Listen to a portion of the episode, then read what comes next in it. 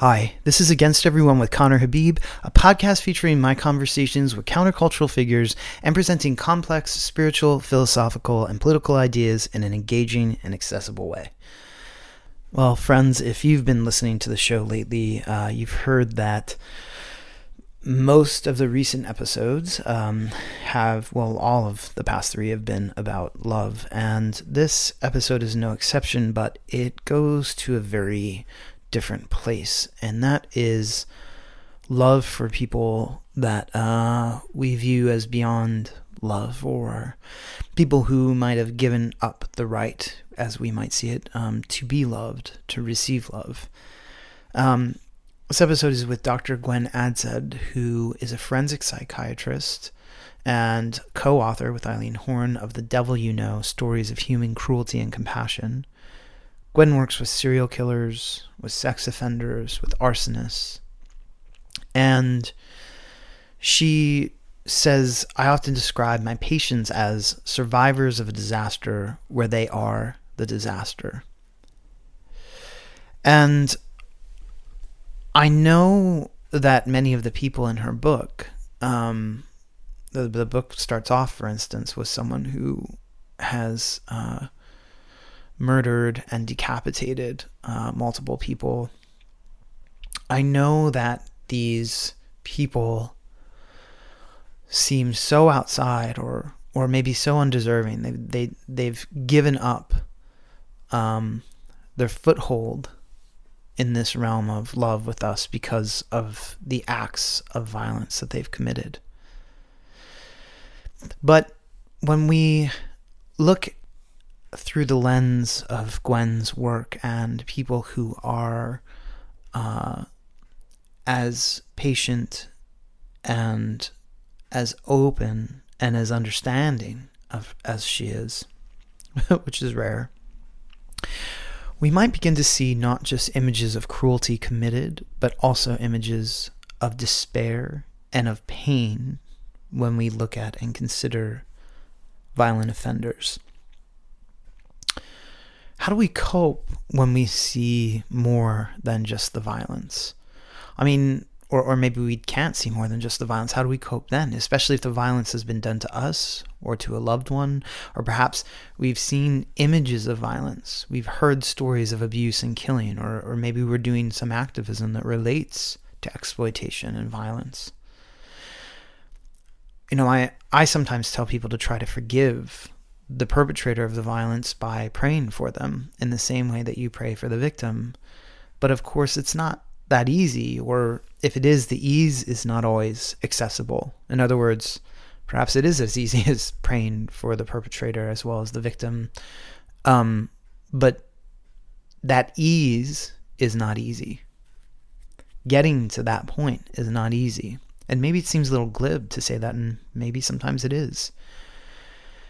And yet I feel that there is a deep pain and suffering in hating others, in fearing others, in condemning others. And sometimes even maybe a, a pain and suffering of separation from our own love of the world. That uh, we begin to fear love itself. We begin to hate the spiritual presence of forgiveness. And um, I think to maybe access this kind of forgiveness and this kind of compassion and love, or this contour of love, I should say, it takes some walking along the path where we actually resonate with the other to be able to forgive them. And perhaps that's why it's not easy because we don't want to do that, and rightfully so. Although work like the devil you know um, can give us a little window there. I think we can understand by, or, or try to understand by looking into ourselves. So, first, and this is something Gwen points out, that that disgust we feel um, upon hearing someone has done something violent or terrible, we could maybe view that as a resonance, almost really an empathy with the perpetrator, with the offender, that the deep loathing that many of these offenders feel for themselves resonates within us as a loathing for them. So we feel, in some cases, what they feel. Um, or maybe we can find a way in by thinking about times when we have thought about hurting ourselves. That self harm, not not because it's like harming another person, but rather that when we do harm ourselves or we follow that impulse down uh, the down the lane for a bit, that we experience um, a kind of cry, a plea, or an expression that is unexpressible by our language and can only seemingly come out by inflicting something.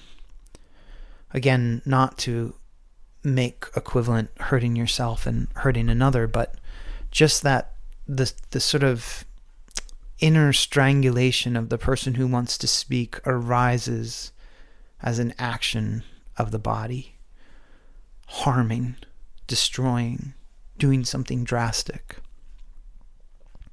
Another possible way to maybe understand people who are violent offenders and therefore maybe find a pathway to forgiveness is to think about, you know, maybe, maybe via this statement that they're survivors of disaster, where they are disaster, that um, there's a kind of way in which the violence that's inflicted creates a split in them, and then they end up in a lot of ways trying to protect themselves from who they've become in this disaster uh, of their own lives. So, what do I mean by that? Well, you know, I had the author of I, You, We, Them, which is about desk killers, um, on the show on episode 128, Dan Gretton. And in that book, he talks about people who sort of murder by policy, who do murder by policy. They sign a piece of paper and it has horrible consequences for others. Uh, they work at a corporation that is harming other people. Um, or perhaps you work at a corporation that harms people, so you can understand that way as well. But but this is more just to say, Dan talked to his parents about the Holocaust, and he had asked his mother, you know, would you have saved Jewish people from the Nazis? And she said, yes, of course, without any sort of hesitation. But then she added on, well, unless my kids were in danger, in which case, maybe not. Now, why do I bring this up? Not to compare someone protecting their child from someone who hurts people, including children, but rather to say for some of the violent offenders, especially those depicted in Gwen's book through her work to understand, we see a kind of protective mechanism at work um, in people who try to hide away what they've done or hide away the self that is not violent. In other words, a kind of split happens, a shattering of the self, where one part of the self becomes violent and the other feels guilt and shame about the violence, or sometimes is even so disconnected that it doesn't remember the violence. And Gwen talks about this in the episode. So, this protective part that could excuse or ignore violence to protect someone that's cared about. Maybe that's a pathway to understanding. I, I don't know. I, I'm just offering. And maybe at this point in the introduction, you're thinking, well, Conner, why, why does this have to be done at all? Why any forgiveness?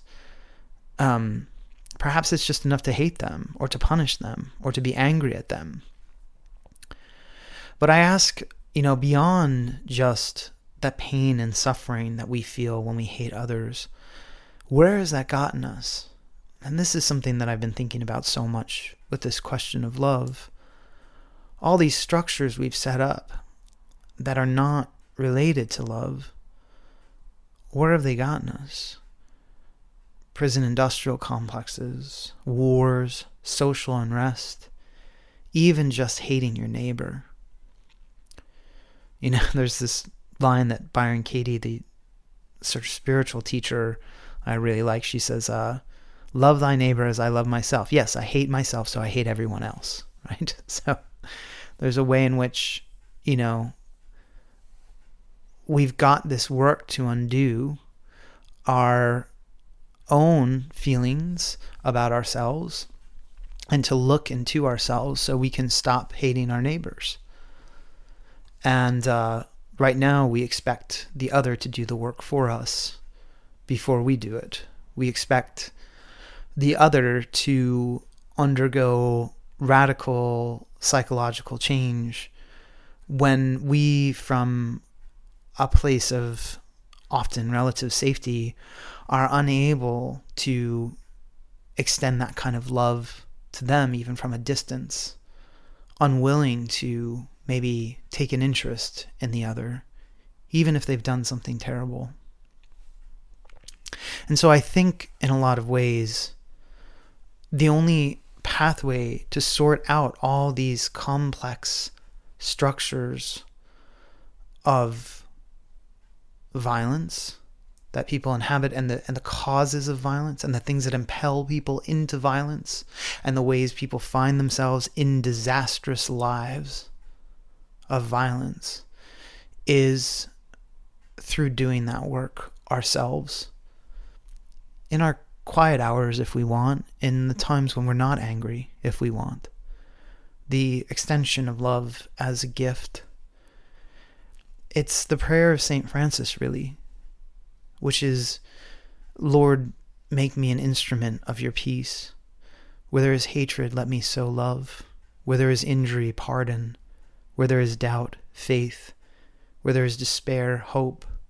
Where there is darkness, light. And where there is sadness, joy.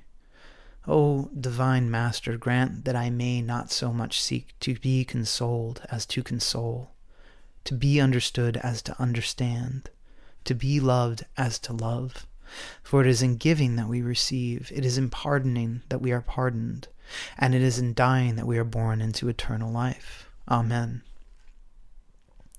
So now we'll turn you over to this great conversation uh, with a really extraordinary human being, Dr. Gwen Adshead.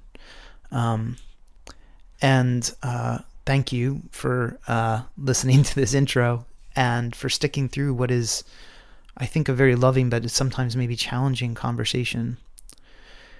Please do consider supporting the show.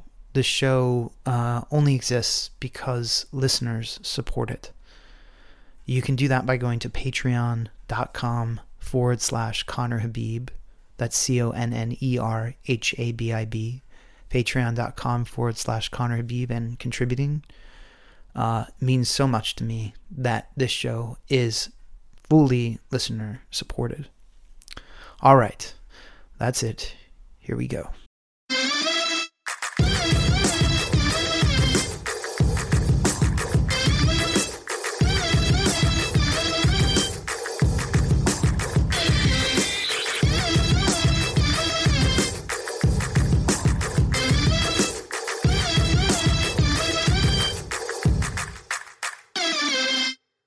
Hi, everybody. It's Against Everyone with Conner Habib. And hello, Gwen Adshead. It's such a pleasure to have you here. Hi.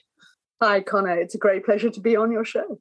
well, let's um let's get right into it. Um, you know, I I think maybe laying some groundwork around what you do um, as far as a kind of moral or ethical approach, I think would help people go through the rest of this conversation. And so what I wanted to bring up is, you know, I've read you say, look, my my work is not is to understand but not excuse. And I think a lot of people might have trouble holding that statement. I mean, I I like it, you know. I mean, in a way, it's a Saint Francis kind of statement in its way, but I but I wonder if people might think, well, to understand is to excuse, or even to take the pathway down to understanding why someone would be a violent offender, um, sex offender, whatever, would would mean that we had already made the decision to excuse what they'd done. So, could you maybe start there? Wow.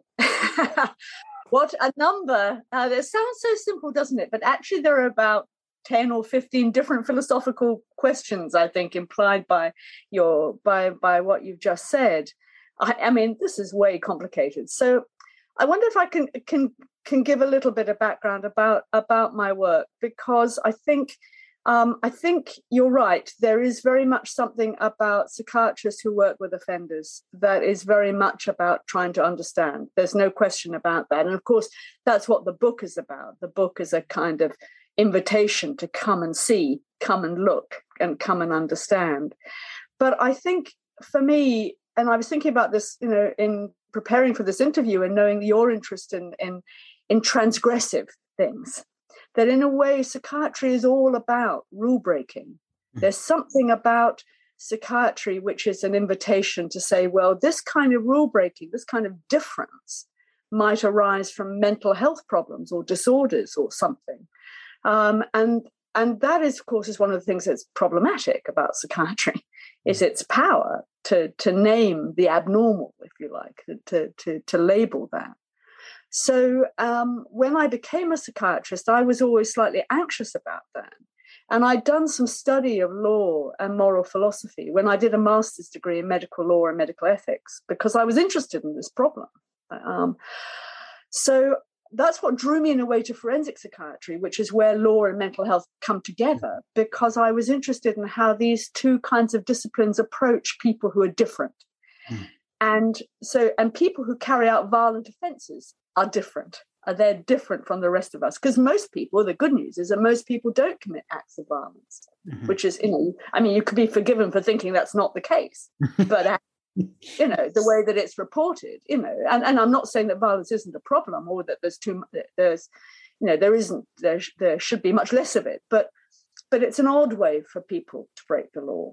So so there's something about violent offense, uh, uh, offenders, violence perpetrators, which is odd and different. And so what I'm interested in is what we're doing when we're looking at people who've decided, if decide is the right word, who've broken the law in this way, who've other people. And and I'm interested in those processes of judgment. So I don't, but I don't think that you can get to judgment until you understand how this person came to let themselves do what they did. So the very, very long answer to your complicated question, Conner, and I'm sorry it's so long, but the very long answer is that I don't think there's anything excusing implied mm. by an exploration of who this person is. Um, and anyway, excuse is not my job as a psychiatrist. Uh, you know, the excusing or condemnation that's done by a court on, on behalf of all of us. That's not my that's not my brief. I don't have to do that. But i can't even help society. I can't even help the legal forums get close to trying to decide about condemnation or, or excuse or whatever it is they want to decide. I can't help them get close and of course that's what a forensic expert does sometimes i can't help them unless i understand mm-hmm. what brought this person to the position yeah, I th- so I think I think part of it is maybe mm, you know as I as I read your book and just listened to interviews and so forth. I mean, I I I would have maybe had this sort of tendency anyway, but I came to have compassion for the people you talk with, right? And uh, and I know that at least in some cases, although maybe not David, but some of the others you must have decided to have compassion with. Um, you you had compassion for for them as well, even in hearing. And I think that maybe maybe the law side is like maybe it's just that compassionate law is so unimaginable to so many of us that to understand but not excuse seems impossible. Um, and and, and so I wonder you know, I wonder if that it's it's something like that. Like, okay, well, is the law? this is a a horrible question, but I mean, is the law you know um, threatened by compassion in a sense? Like, does it find itself uneasy around it, and um, you know, because it it has to be so well defined and exact that uh, or, or, I know it's not. I know that there is room for compassion in law, but I think that a lot of us tend to view it as exacting and and hyper boundaried. You know. I think that's right, and I think I mean, and there is something about the law which is black and white, which is adversarial, which naturally sets up a kind of mm. competition or an, an adversarial struggle I mean, and uh, we call it the adversarial approach. That's what the, the counselors call it, the barristers, or we call them here. Mm. They call it, you know, they're, they're advocates for a position. And that position is in contradistinction to the other position. So it is very black and white, and only one can win. When it comes to the criminal court, only one can win. You're either guilty or not guilty. And, and so it, it's a fight. Mm-hmm. Um, and um, and and I guess this question of what happens afterwards. One of the really interesting things I think is not even so much the issue about judgment, but what is the, in a way, it's not so much what the criminal courts are for, as what the prisons are for. Mm and the sentencing is for. And I think your very interesting question, you see, I think, can we have compassionate law? I'm sure we can have compassionate law. And I think many jurisprudential folk would say there's a welfare aspect to law, you know, that's mm. happened about mm. building up society, building up relationships with people.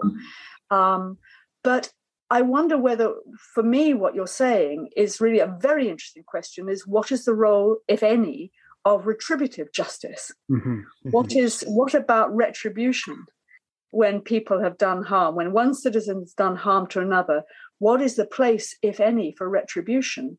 And you know, you and I have been living for the last couple of decades through a time when retributive justice has had a big, big uh, expansion in both the US and the UK. We've been imprisoning people like this, like there is literally no tomorrow for them. yeah. So um, and that's very interesting about what that's about. Where is that? Why is that retribution having its heyday now? Yeah. So, I mean, that's, uh, huh.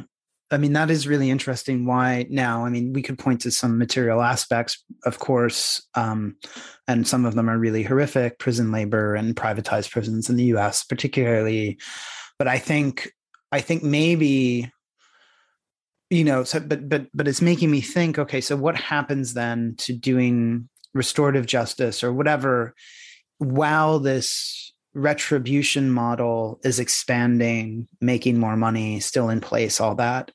And it would indicate to me that actually one aspect of restorative justice i don't like the i don't like the tack on of justice there but but the restoration would be even if the person can't see their victim or the victim can't see the perpetrator or whatever just sitting down in therapy is part of it. You know just sitting down for the therapeutic process so the person can see themselves you know and in some sense see their own face and in, in some cases in your book actually find out that the two people are one you know um, which we'll talk about maybe a little bit later. But i think um so in in some ways i'm seeing what you're saying is like actually in a way what i do uh, maybe you wouldn't put it this way but a way what i do is allow for some piece of restoration restorative justice to happen within a retribution system i i think that's absolutely right um, i'm i'm not in favor of retributive justice or at least retribution in the sense only in the sense of deprivation of liberty has to be reasonable mm. and proportionate I mean, those are the principles of justice that we all work in. And I'm also opposed to retributive justice just be, partly because we know that punishment doesn't work for people. You, you know, you the more you shame people or belittle them, the less likely they are to want to turn and look at that part of themselves mm-hmm. that has caused harm to others. And the reason the reason that Eileen and I went for the title of our book, The Devil You Know, is you know this is an old i think it's an eileen said it was an old irish proverb you mm. know the the devil you know is better than the devil you don't mm-hmm. and and we were very much coming from a position and i think what you said is just beautiful because it is absolutely right that it is better to know our devils and explore them mm. um, if we want to try and make future, which is what what what most of the criminologists talk about in terms of desistance and and and making reparation and restoring something, restoring a connection to society. And so you're absolutely right. My ideal for my work, if I had a uh, my professional mission statement is, I think, to not only take the patient's mental health seriously, I want them to to, as it were, feel better, whatever that means. And of course, that's going to mean different things to different people but that's got to be within the frame i think of of coming to terms with what they've done being willing and able to look at what they've done and think about what making good in future might look at. And that's a that's a phrase that shadd maruna who's a criminologist in manchester who's a really good guy really interesting man um, um, he's used that about what makes people give up lives of crime and mm. desist in the future. And I think that idea of making good is a really interesting phrase. Mm. yeah, it's great. yeah. Huh? I think I mean, I think it's interesting too, like to say for the path of understanding. I mean, I think typically the stereotypical idea of where you start with therapy is childhood and all that sort of stuff. And of course you do go there, but I I found it so fascinating. You said once um, that you like this moment when you sit down with someone and say, How does it come that we are meeting today? Where does this story start? In other words, the story being you and I in therapy together. We we sit together now, and this is the beginning this is in some ways the beginning and the end of the story. Um, mm-hmm. and and how did you end up here with me in this room? Because i think that's another problem with for, that people have with understanding but not excusing is like oh well sure that person was treated wrong as a child but then that doesn't give them excuse to do this which of course you do state quite unequivocally but that can sort of disrupt the ability to find a starting place so if instead you say the starting place is we're sitting here in this room, how did we come to be here together in this act of getting to mm-hmm. know who you are, both for me as the analyst or therapist and you as the therapist or analyst? And like I find that really a really in in in uh i don't even know what to say like impressive is not the right word that sounds, sounds condescending but like just i find it a very like interesting use of time like literally of time like of using that as the tool you know hmm. well i guess i was very influenced um i i got very influenced by the idea of of you know the life as a narrative the whole narrative theory both of life but narrative theories of ethics narrative theories of um, stages of life. Um, and I became really in, I, interested in the work of a sociologist called Dan McAdams, who, who's mm. uh, probably retired now, but written a lot about the development of the personality across the lifespan. He's a, he was based in Chicago, um, and he he developed something called a sort of life story interview, um, which was really again about it was actually about helping people um, come to terms with bad things that had happened to them as opposed to what they'd done. Mm. Although a couple of people in his search had were people who'd done you know, bad things, um, and so I I it, it, suddenly occurred to me. I mean, uh, maybe I should have been late to the party, really, but it occurred to me that actually I was meeting people at a very particular moment in their lives. It was like a new chapter had opened. You know, they mm. they'd killed somebody in a state of mental disturbance, you know, grievous mental disturbance, um, and now somebody was dead. They were in a secure psychiatric hospital. Man, how did that happen? Mm-hmm. And here I am. This is a new chapter of my life now. I'm living my life now in a high secure psychiatric hospital, and this woman is coming in to talk to me. And what, you know, how am I going to be in this? How am I going to live my life now? So it seemed to me that what I could do to make that easier is to say, you know, is to recognize that this is a new chapter in your life. Mm. Um, and actually, I, something again I used to do when people were first admitted to the hospital where I work, I used to say, Did you ever think you'd end up in a place like this? mm. It's really interesting the people who would say, You know what? I think I was always coming here. Oof. And the other people who would say, No, I never thought I'd end up here and I shouldn't be here either, doctor. but, uh-huh. uh, but, there but there are a number of people who would say to me, You know, you know what? I think I was always going to end up here or somewhere like it. Uh, it's so it's so interesting because I think so many of us so many people think i mean as i think like oh if you ever got arrested and go to jail life is over. Like that's the statement. There's a wall and perhaps it's you know recorded by suicidal ideation like if that were going to happen i would just kill myself.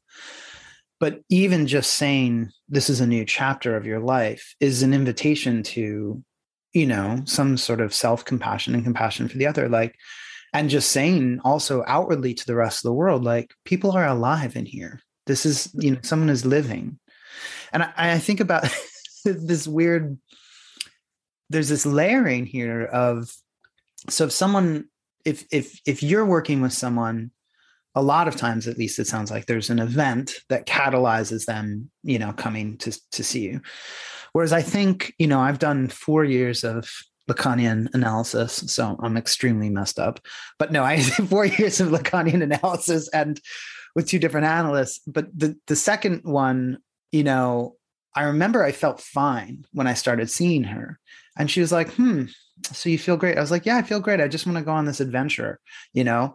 And i knew that that was bullshit. And she did too you know like and but but in other words i'm just bringing this up to say like a lot of people go to therapy without really knowing why you know or even having a delusional idea of why they might be going like i did you know venture in consciousness and then in the meantime it's like the most crushing experience for like two years but then you know the people you see actually know why they're going to therapy, at least in some inciting way. Um, and then there's all the extra stuff that they might not know. So I found that also really interesting that there's not a, there is obviously so much to look into or mystery or whatever behind the door of the event.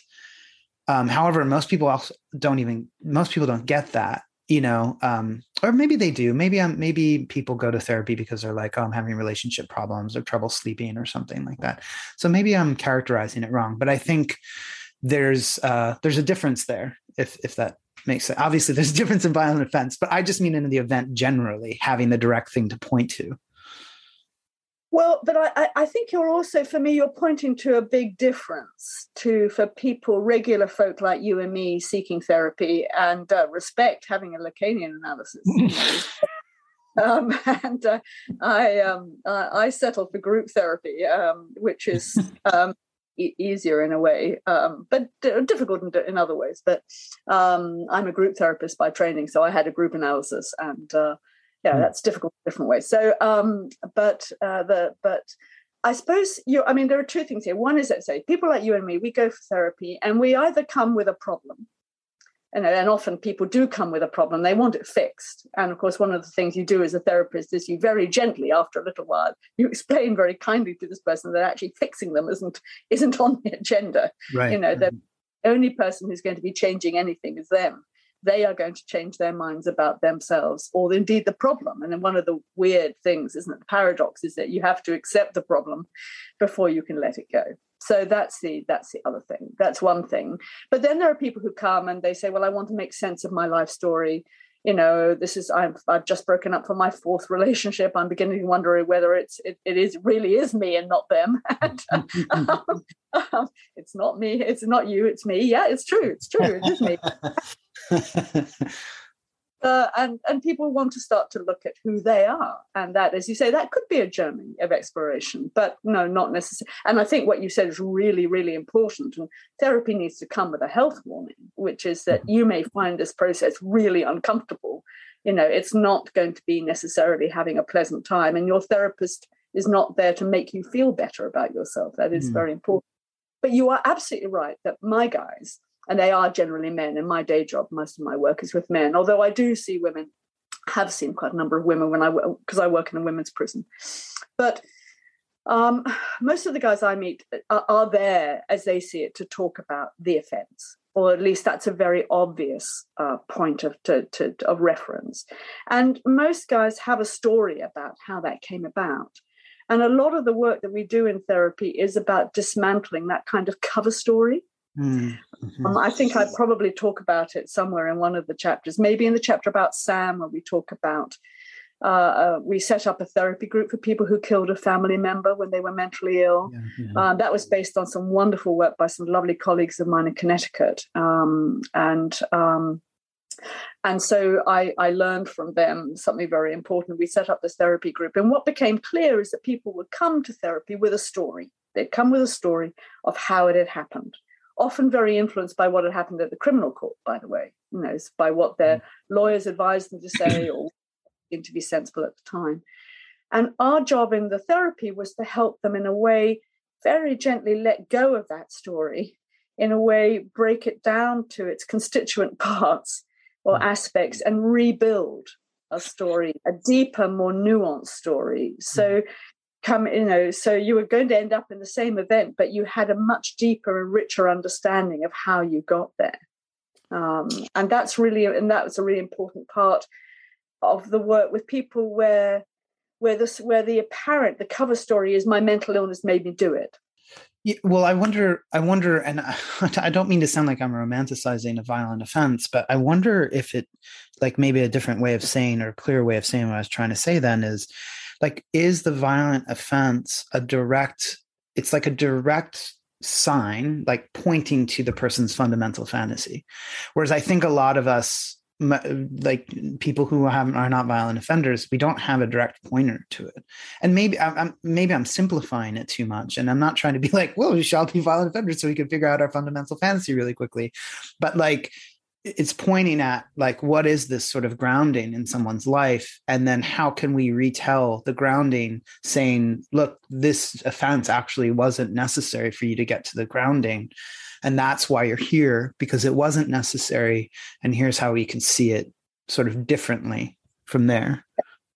And that of course is why therapy can be very painful mm. for violent perpetrators because they then realize often that there was another way and mm. they made a terrible error and as a result of that error have caused dreadful irreparable damage um, not only uh, to other people which is bad enough particularly if it was someone they loved um, but to themselves. So that's a, and we have to be super careful about um, about when we're, you know, is that lovely Shakespeare quote about when we have our naked frailties hid that suffer an exposure.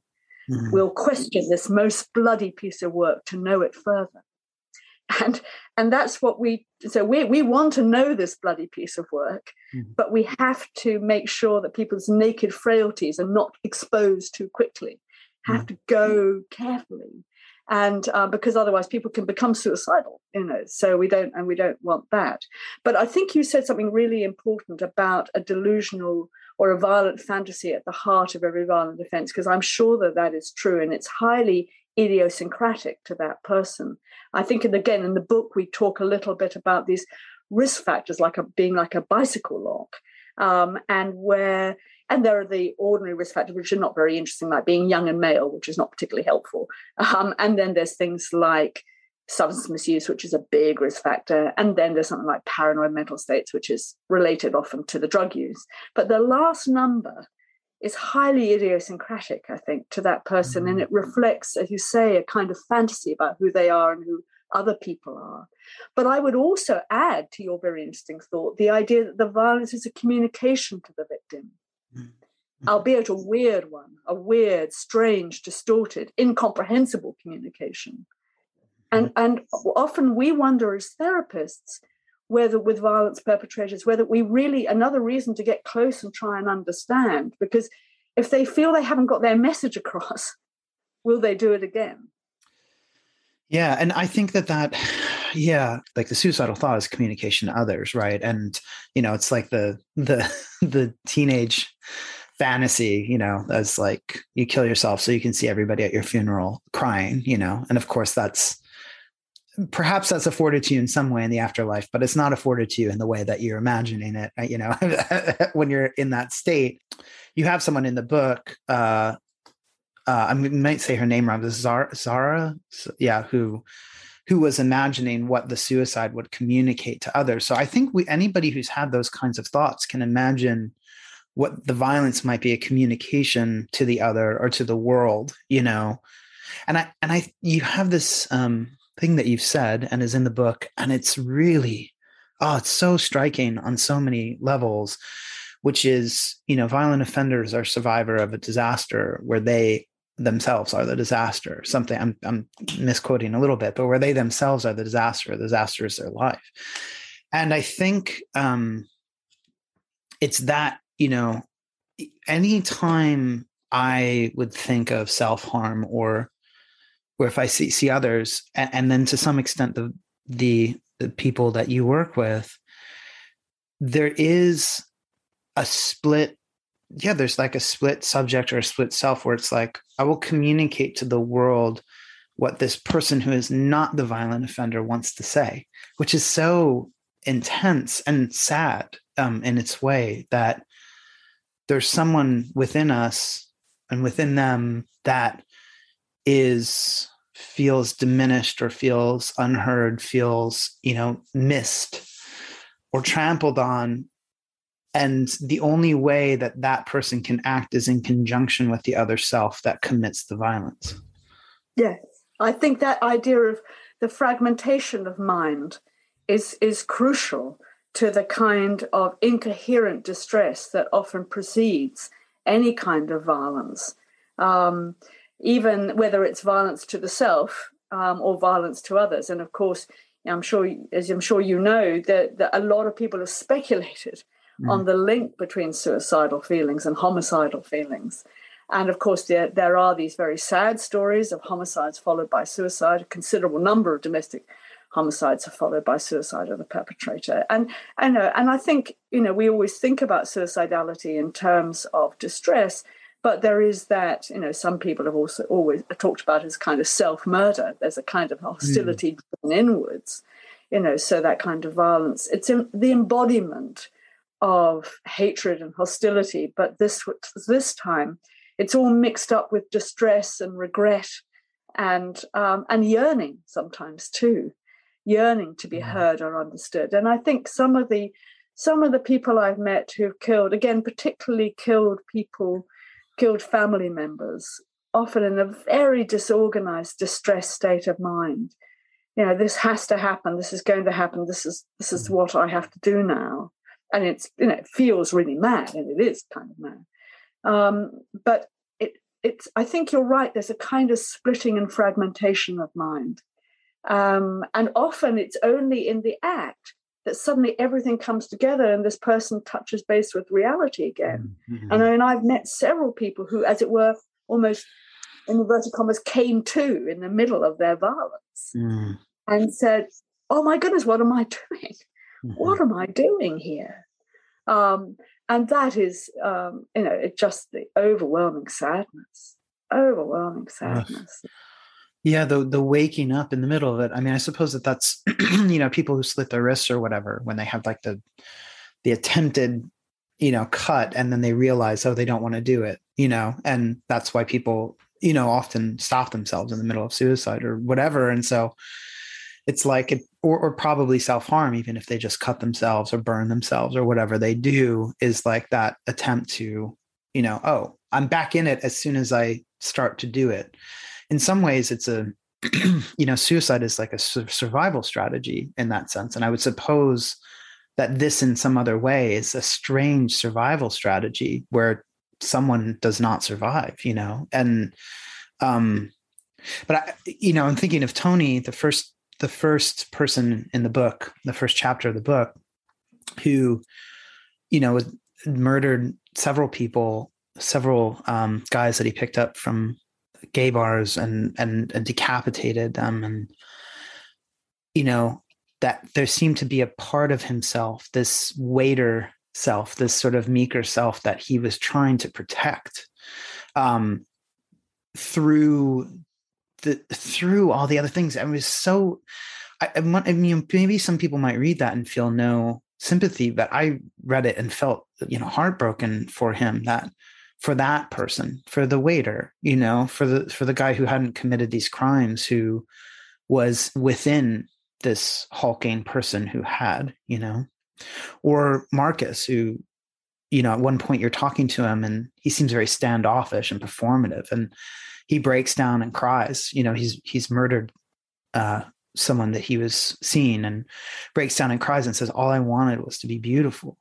I mean, the, this sort of break, this kind of heartbreak of the person inside who is trying to find shelter and the other person is trying to protect.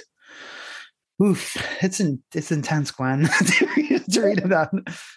It is intense, Conner, and I'm I'm really touched and moved that you saw that because that, of course, is very much what Eileen and I were very keen to try and convey is the tragic quality um, in the sense of the, tra- the, the, the proper Greek sense of the tragedy, where you've made, uh, I believe the word the hamartia means a kind of mistake or a mishit.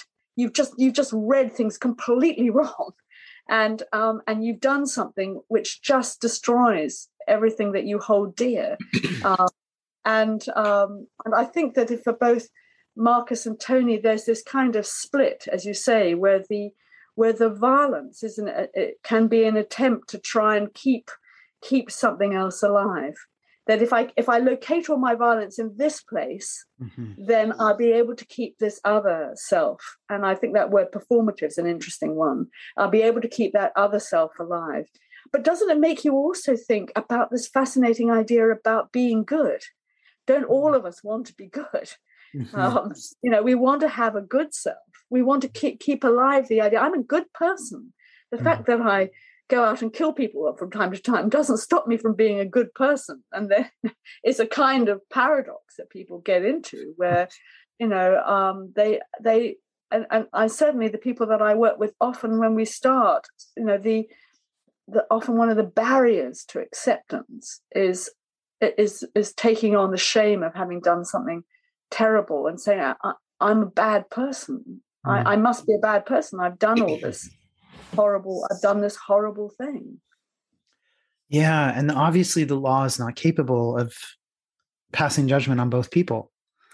In, in one person, it's just not, it can't. And so that's where this other aspect has to come in. And I think, so I had um, this author, uh, Dan Gretton, on the show. He wrote this amazing book called I, You, We, Them, which is about people that kill by policy. They, the desk oh massive book and it's i mean it's one of the hardest things to read that i've ever read. I mean it's it's very intense it's beautiful um, but also very harrowing. And one of the things that dan discovered is that a lot of people um, he found were willing to commit acts of violence or uh, not stop acts of violence if someone they cared was involved in some way. So, for instance, I think he was he was talking to his parents about the Holocaust at a certain point, and he was like, "Would you have shielded Jewish people in the Holocaust?" And they said, "Yes, of course, of course."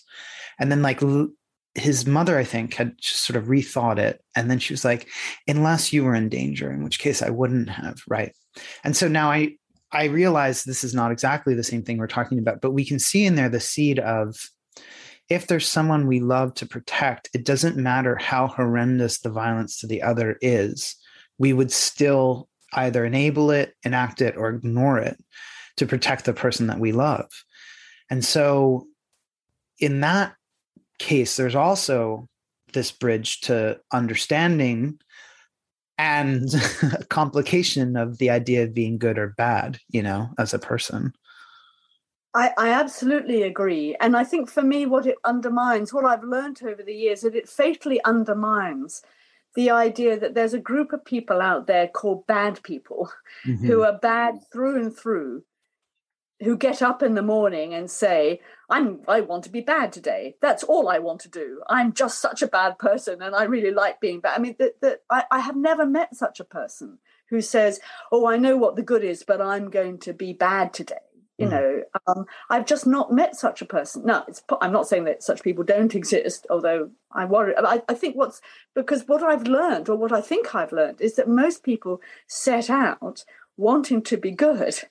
but what being a good person to them may be costly that mm. that you know following the right choices leading the right life um, as the buddha said you know that that the you know it's it's not easy um, you sometimes have to manage conflicts, these kind of conflicts. You might have to manage um, you might have to manage these kind of moral dilemmas by if I protect my I want to protect my son, but that means doing a bad thing. And and and that's what the challenge of goodness is all around, is all about. And I, I think that book sounds really interesting. I've got an equivalent book like that called Ordinary People, Ordinary Men by mm. Christopher Browning, mm. which is about the Einsatzgruppen, the men um, uh, who were the, the, particular army groups who were used um, in the first waves of the of the of the war, um, in the first the very first waves of the Holocaust. Before the final solution was finally sorted, the early waves were just about killing people, mm-hmm. and that often they were done by regular German soldiers. And ordinary men is about those ordinary soldiers, and they could refuse, mm. and a lot did. And the idea that they would all be shot or something um, if they didn't do it um, is not true. That a lot of them simply said, "I'm not shooting old women, men, and ch- old women and children, and in the, put in a mass grave. I'm just not going to do it." And they were nothing bad happened to them at all, except that they were called rude names and told that they were weak and pathetic. Mm-hmm. But they could refuse. So that meant that the other guys who didn't refuse were just saying, "Okay, whatever. I'm, you know, I'm part of this crew, and I'm going to, I'm, I'm going to do what a soldier does. I'm, you know, a strong soldier does things they don't like, mm. which is I, I, found this book incredibly disturbing, um, and um, and and I think it was very much, um, it, and it was very much both that book and another book by Michael Burleigh about the, um, the again the very early stages of the Holocaust, which were mm. about the extermination program of the mentally ill, um, were about those bonds between people that make cruelty possible.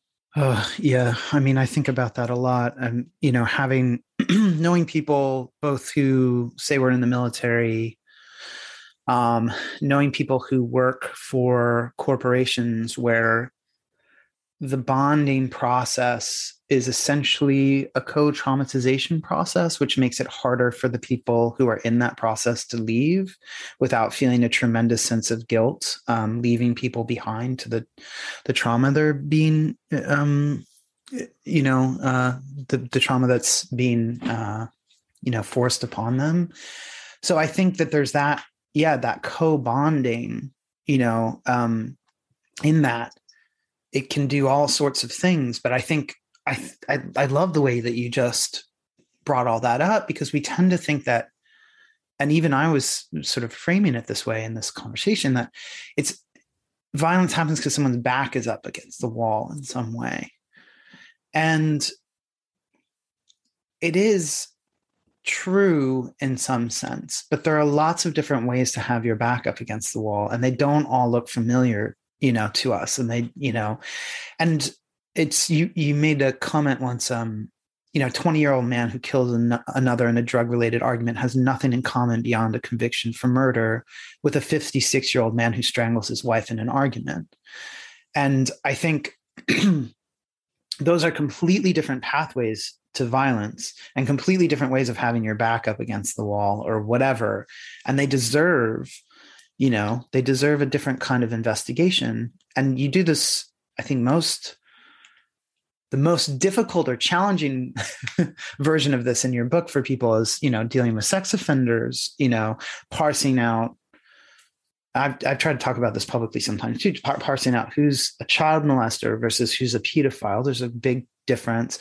Um, and certainly public sentiment doesn't allow for much breathing room between these things and therefore with different kinds of violent offenses including sex offenders doesn't really allow for much room for the victims to heal or to have a different kind of nuanced dialogue, create pathways to healing societally, create help for people. And the law seems to not allow that so much either. And so, I mean, it's really crucial pulling these things apart as you do quite artfully with Eileen, you know, in this book. Well, you know, thank you for that because that's again that was a very important aim for us in creating this work was to try and get across how complex violence and human cruelty is. It's just not one thing. You can't talk about murder as if it was just one thing. Hmm. Um, and what you said about um, a sexual offender against children, again, is just not one thing. It's hugely complicated. And um, and as you can probably imagine, the, the chapter that we wrote about Ian, who's a father who sexually abuses his children, um, was quite difficult to write. It was easily the most difficult to write um, in many ways. Um, but um, it was based very much on what I've heard people say, what people have said in therapy with with me um, about what they did. Um, but that kind of sexual sexual offending is based is it's, it's drawing on the relationship with the child is part of it. Mm-hmm. It's it, and in a way that is it, that is um, twisting something that's that's beautiful or loving or kind in other ways. And that's the thing that does the damage. It's the distortion of trust that does the damage. Um, and the child is not having a sexual experience, no, not generally. The child is having an experience of being demanded upon or intruded upon, but asked to to ask to to share their trust, to to mm-hmm. you know to give their trust and their love away to this person that they love so much and allow them to you know to be used um, in that, tr- that that trusting relationship to be used. And and survivors uh, know all about this and they don't find it always helpful if somebody says oh your dad's a pedophile. You know you should hate him for the rest of your life. Well you know that's not particularly helpful if you don't feel that way.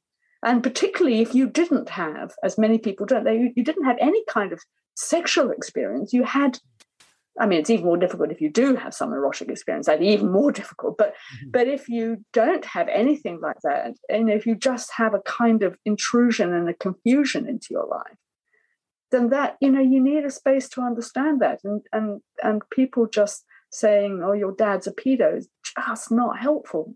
Yeah, the, I mean, the entire cultural conversation around it is really terrible. I mean, as someone who did, I don't ever really talk about in detail, and I won't now, but like, as someone who went through childhood sexual abuse for quite a while, um, I mean, I know that the model of the way people talked about it, all that did was made me blame myself for it. You know, for for until I was until I gone through a lot of therapy and understood like oh, you know, I mean, bodily arousal happens in situations like that. Of course, if you're a kid, there's confusion.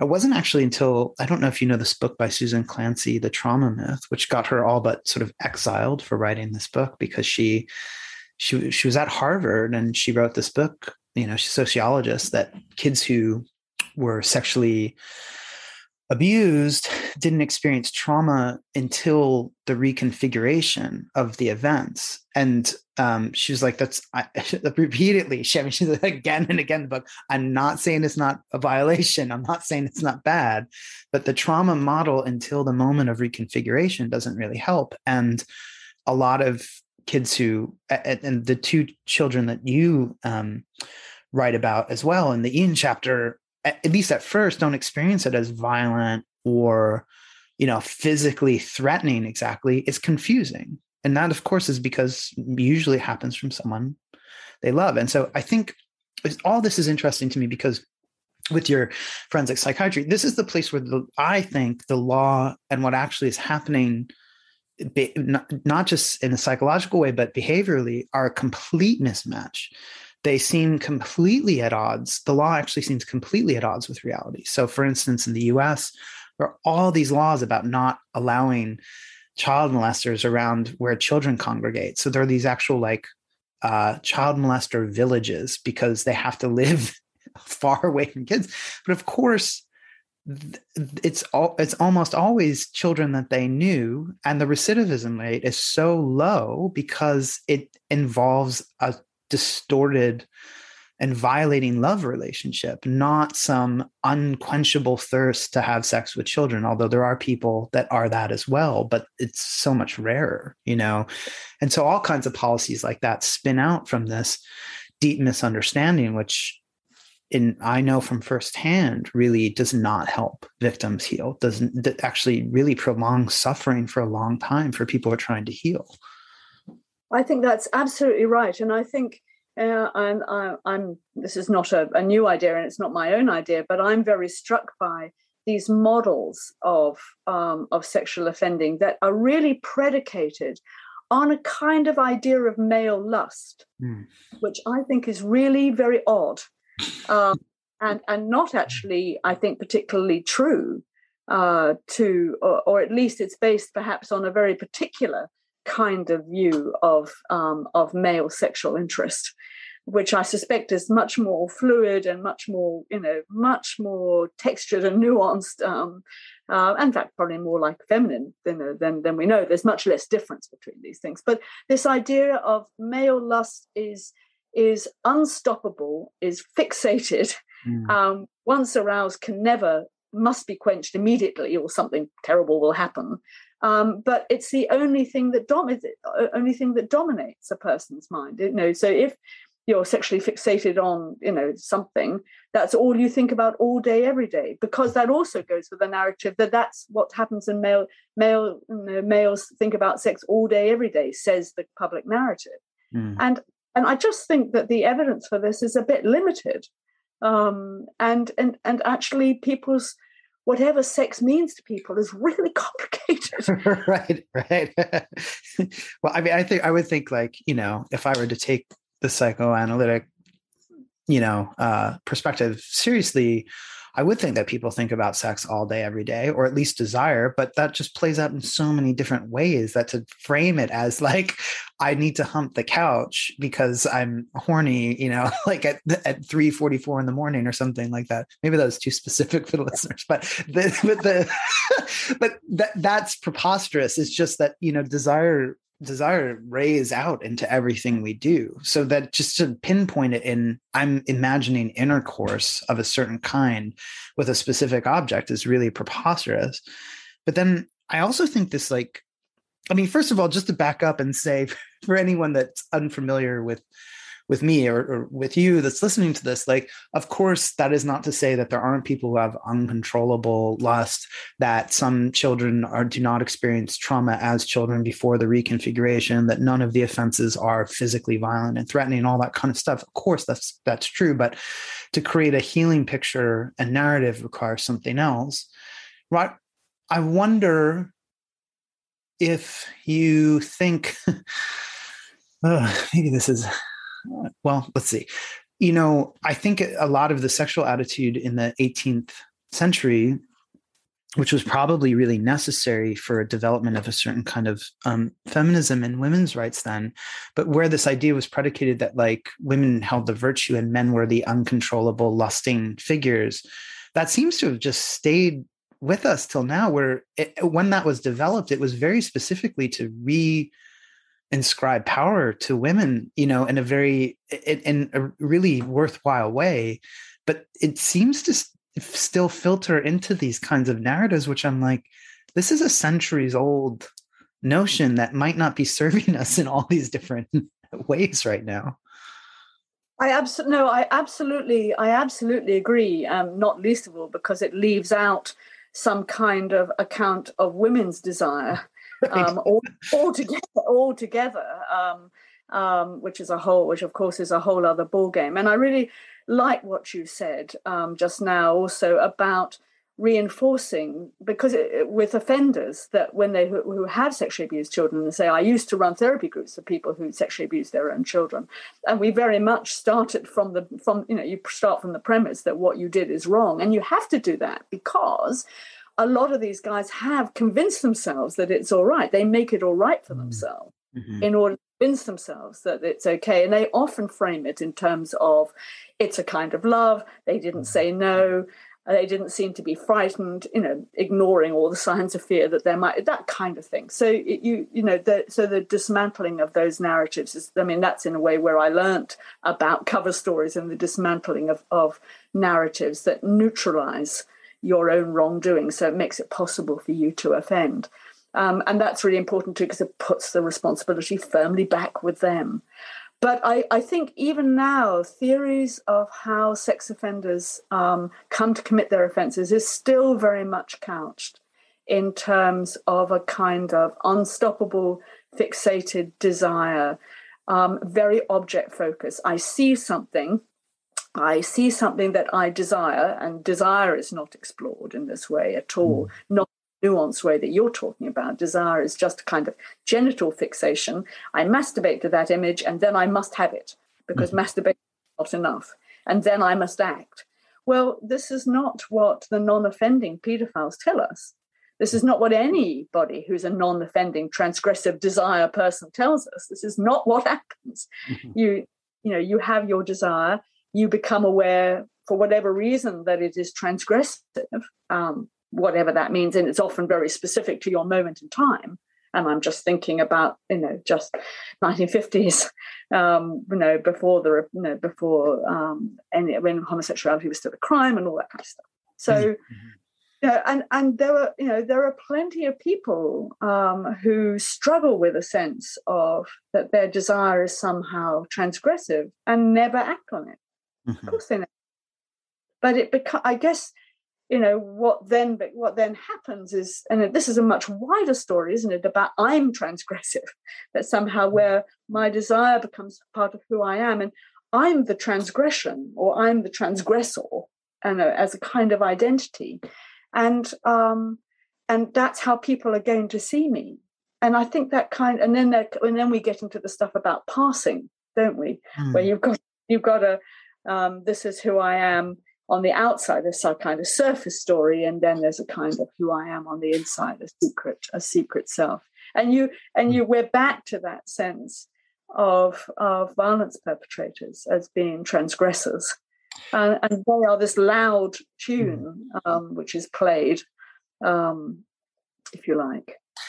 So yeah i mean to maybe take it away from the violent offense a little bit i mean i would just say you know in my own life having been a sex worker for you know 10 years and uh, being really outwardly f- facing with porn and stuff like that you know i always thought like i was happy to transgress like in a way. Like i really wanted to show people look you can be a sort of integrated you know person and be sort of outwardly f- facing with your sexuality and, and all that. And it really meant a lot to me and i know it still means a lot to others but you know now it's been almost 10 years since i've made you know porn and so i and now really working on like that's not it, it, takes a long time for me to think you're not transgressor anymore. Like sure i do things and i offer things that might be challenging but it's not not being in that role. So even if i'm doing that as probably someone who had a really okay mostly good experience of sex work I'm just imagining people who have done things that they actually feel are revocable, that they're unhappy with, that they can't escape the identity of having shattered through boundaries that they don't think should be shattered through, that they, you know, and and in the case of violent offenders, of course, they shouldn't have, but i maybe taking it away from that a little bit, the sense of identity as someone who has irrevocably shifted things in a way that they just don't want to. I mean, I suppose we've been talking about this all along in one form or another in this conversation, but it's painful. It must be extremely painful. It is painful, and I and and what you're saying also reminds me that it's perhaps important for me to say and acknowledge that I have a very particular view on this because I tend to meet people who do feel that what, who do feel that their identity, as it were, has been a mistake, or that something mm-hmm. bad has gone wrong, that they've trans that their transgressor identity is wrong, um, is was a mistake, shouldn't have happened, is, mm-hmm. for want of a better word, bad, um, and that they feel this tremendous tension between. I'm a person who, yes, I'm a person who killed three people, but I'm also a nice guy. Mm-hmm. And and how does that work? Um, and you know, you're making me think of somebody I, I, I was interviewing who killed his dad, um, and he's and he could, but he he couldn't remember it, which is why he was in. He I was why I was seeing him because his his defense counsel were a bit all over the place. They're trying to get a defense for this guy, but he says he did it, but he can't remember anything about it. So mm-hmm. the defense counsel needs something to work with. So get a psychiatrist to see him. So thank you. And so I so so I this. Uh, yeah, thanks very much, guys. So um so So he comes to my unit and I'm talking to him, and he's a nice guy. He is, he's a nice guy. Um, and you know, he hasn't got, he hasn't apparently got the childhood adversity. He hasn't got anything, but he killed his dad, no doubt about it. And and he and I say to him, isn't it, isn't it strange that you you you say that you did this thing and you can't remember anything about it? And he said this. He said, I can't imagine being the kind of person who would do such a thing. Mm. Mm. And I thought that was really weird mm-hmm. because he is the person who did that. He right. knows that he's the person that who did that, but yet he's saying he can't imagine being him.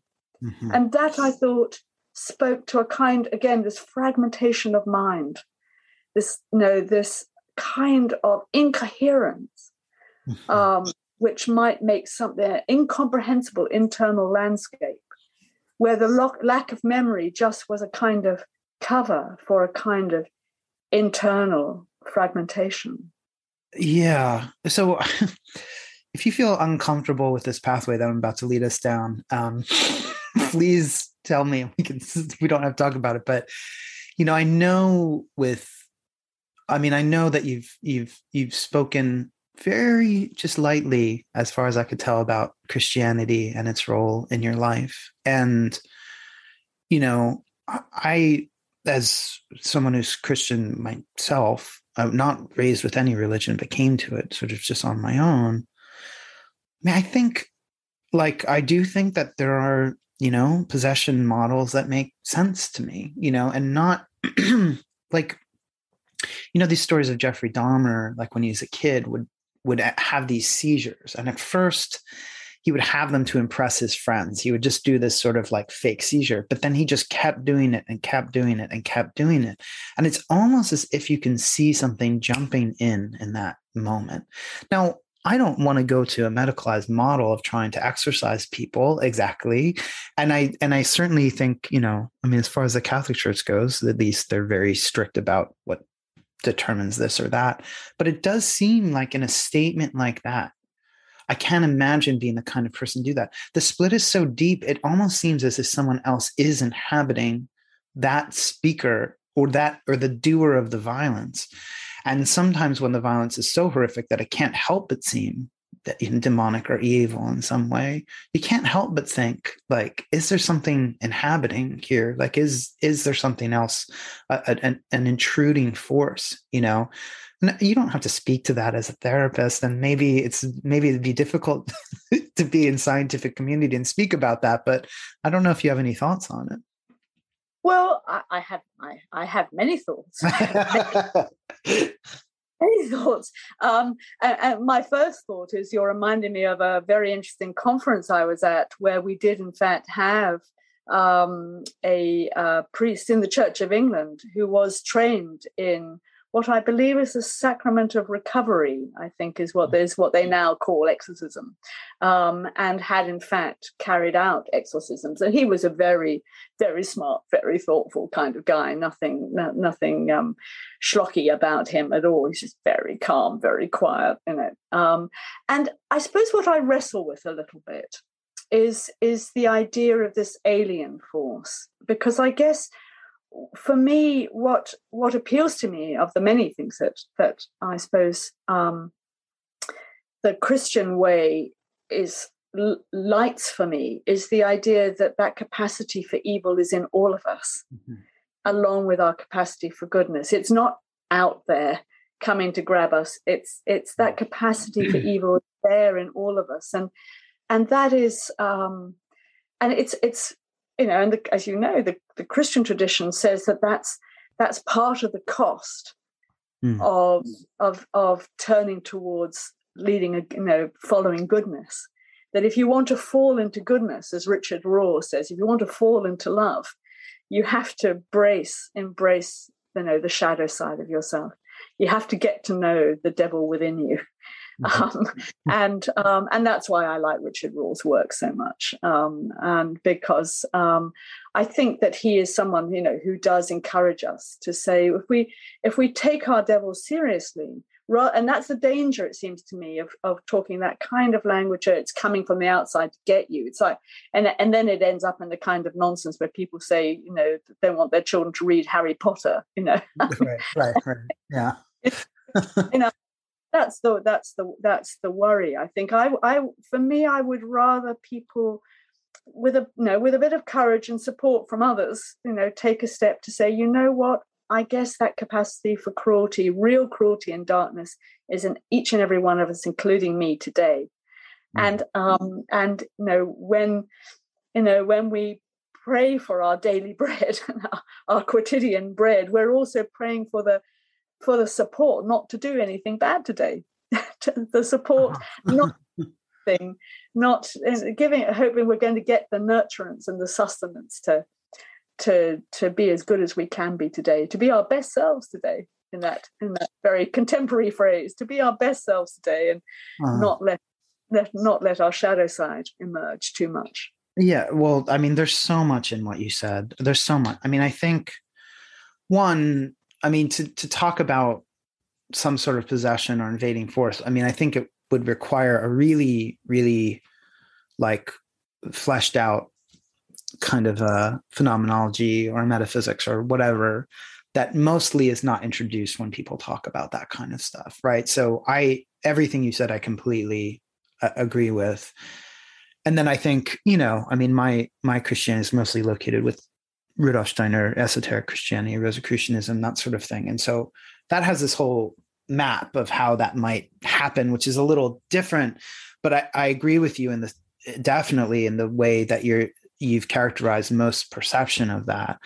And i think um and i think also noticing the evil or like noticing that it could all be us you can you can see that in the the contempt we have for people who have committed these offenses is our resonant echo of of the the them that's us like when we dislike them so much we can feel them uh, we can feel ourselves as them because we feel about them as most of them feel about themselves.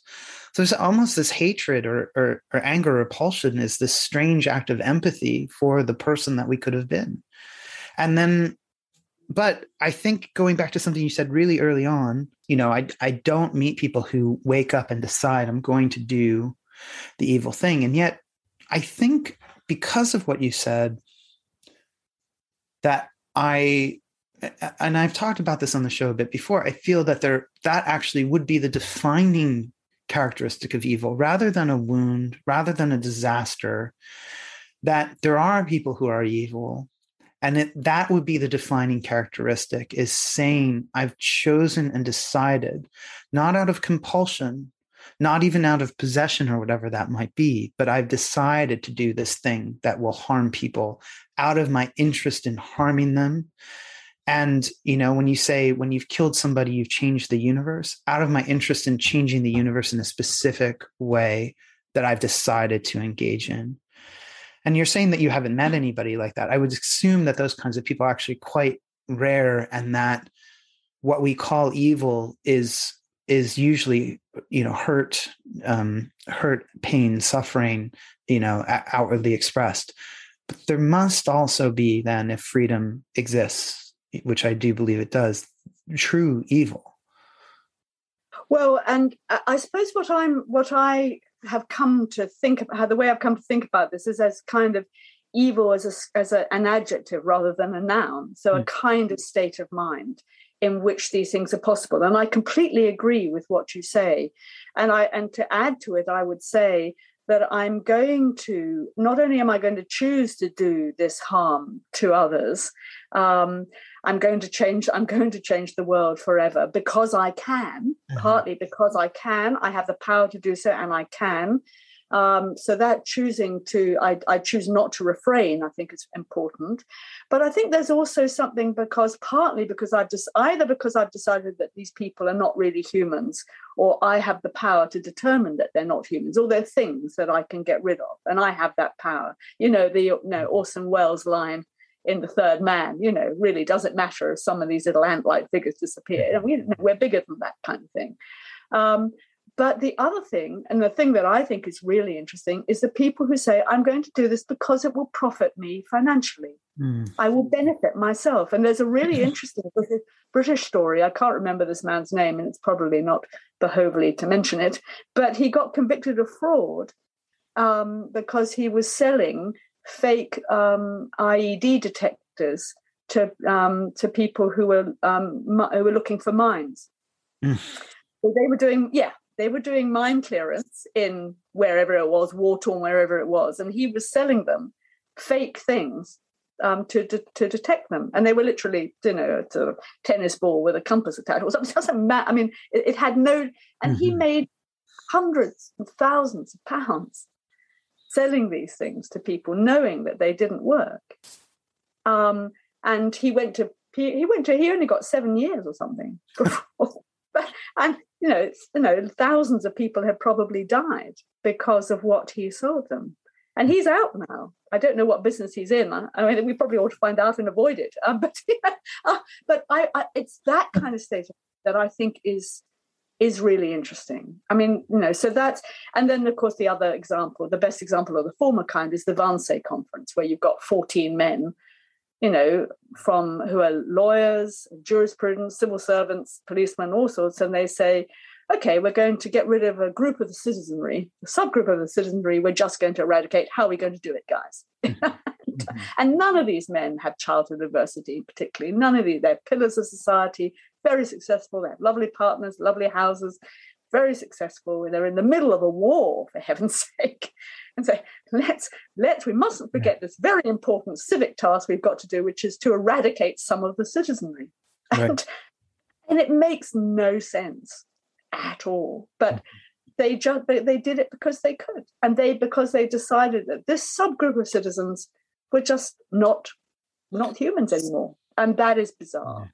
But it needs to be thought about if we're going to take evil seriously, because that kind of state of mind is clearly alive and kicking all over the world. And the big worry is, of course, about what's going to happen in Afghanistan, where mm. some people aren't going to be seen as properly human anymore, have the same rights as others. Right, and and and that might be enacted by the other people who were not seen as human before by you know the others right it just goes on and on and on right so it just it just follows that path and then i mean i think there's just this balancing act that you're talking about where it's like the the you know, so you're so when I'm thinking about Dan's work, Dan Gren's work to expose this, this the desk killers, you know, someone who is responsible for just all these people dying and land being destroyed and homes being destroyed and I mean massive amounts of violence because this person decided to step into the evil confining box of compartmentalization and sign a sheet of paper and how little attention and money and law we turn towards that versus if someone kills three people of course it's grisly and, and de- or four and decapitates them or whatever. Of course that's a horrible crime but the amount of resources fiction time everything set up like narrative cultural narratives movies songs even like directed towards the attentiveness to m- monstering as you say that person you know it's like okay, so we, can we bring some humanity to them and bring some attention and evil and law and regulation to this other group of people who are really doing the harm? And you can see the way that this narrative is exploding now. I mean, all this like the, the QAnon stuff about, oh, well, like someone's, you know, politicians are murdering, raping babies and killing kids. And it's like, okay, like the Catholic Church here in Ireland has done quite a bit of that. Um, drone strikes in Pakistan have done quite a bit of that. What turn your attention to these massive offenses rather than, you know, it, it, and that would show me that you actually care about this morally and ethically rather than this fascination, which seems almost erotic in some horrible way to me, uh, with these single or, you know, a few offense people, you know? I completely. I mean, I think what's fascinating, uh, well, and but also a bit scary, is the the again we're back to that thing that you mentioned earlier about the fixation on paedophilia. Mm. of that there are a group of people called pedophiles and they're planning to take over the world. And you think, oh, hang on a minute. I think we've been here before about people taking over the world who we have to eradicate. Let's just hold our horses here.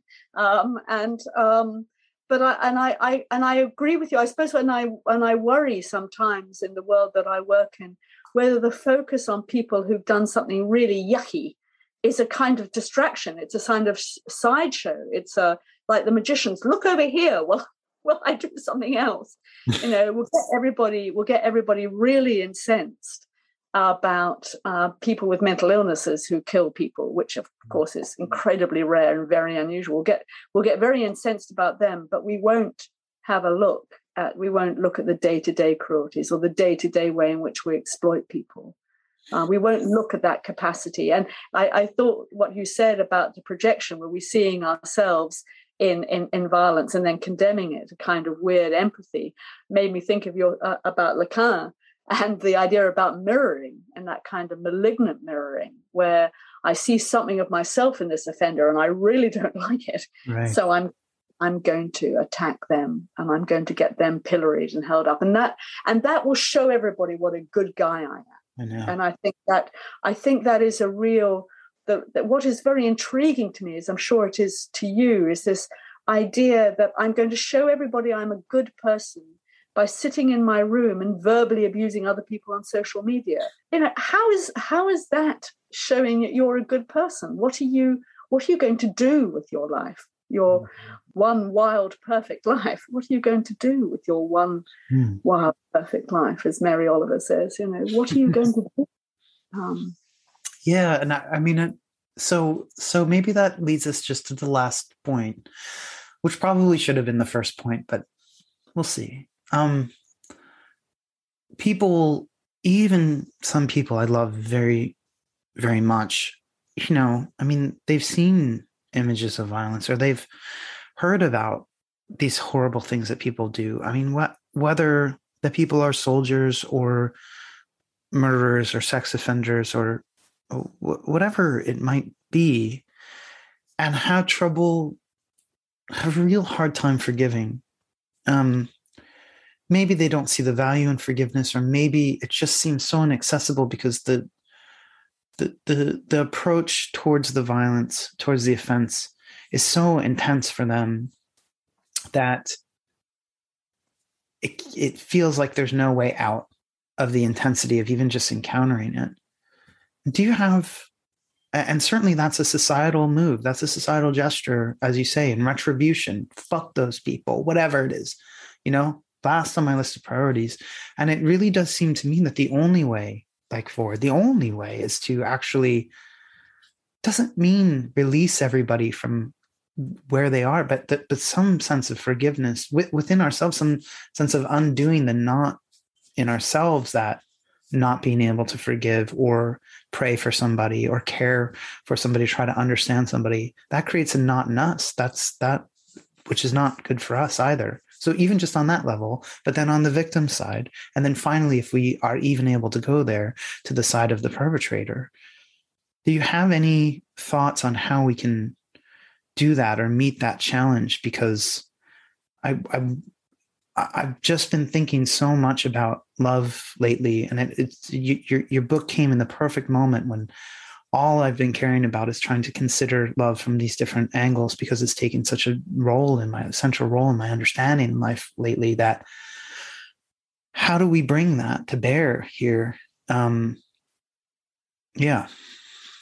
Yeah. Yeah, you wanted to end. You said this was the final point, Conner, in which we're going to, to end. And then you in a kind of kind of simple thing. Uh, like, Love. All right, solve it. Go, Gwen. Love and forgiveness um, in 30 seconds. Dr. Adshead, you have 30 seconds. Um, okay. Um, so there, I, I think what I, uh, I, what I really think is that forgiveness is hard. And it's hard for all of us. It's hard for the victims. It's hard for society. It's hard for society. It's hard for third parties who are not involved um, uh, but feel that kind of outrage on behalf of victims. but as many wise people have said, forgiveness doesn't necessarily mean feeling warm and fuzzy towards the perpetrator. It does mean perhaps exactly what you've said, which is not contributing more cruelty, not tightening the knot of um, of rage and vengefulness, which is very natural when we've been hurt. I mean, I, I, I think it is only natural for people to feel huge rage and vengefulness if they've been hurt, and they want to hit back and they want to do some damage because they're just overwhelmed with these feelings of pain and fear and helplessness and all those terrible things that go with being a victim.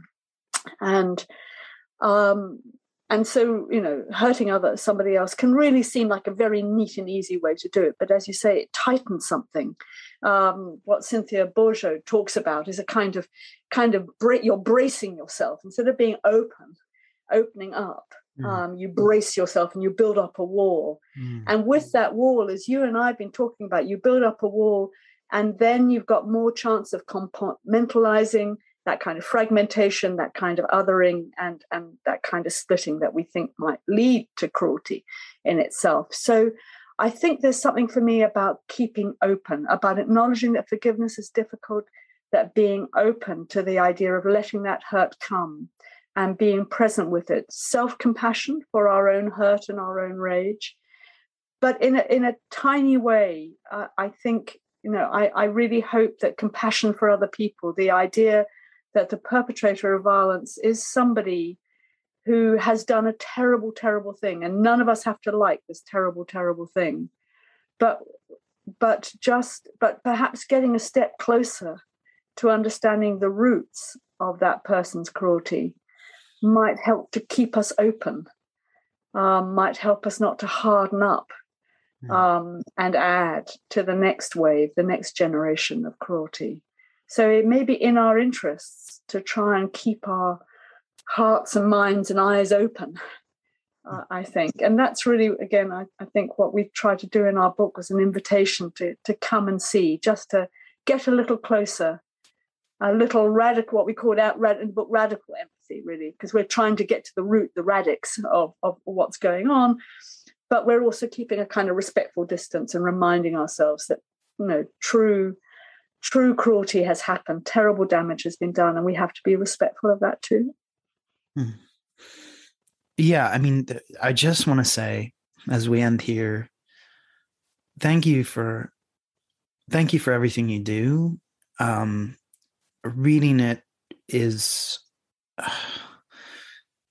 it's a way to break one's heart open and i think it's something i hope everybody does if they're if they haven't read read your latest book yet. Um, but also, I hope that people take on board the strength of being able to sit in a room with someone that you enact every day. That that resonance and that presence allows us to do it more easily. So I just want to thank you and thank you for this conversation. Thank you, Conner. It's been a real pleasure. Thanks, everybody, for listening. Bye now.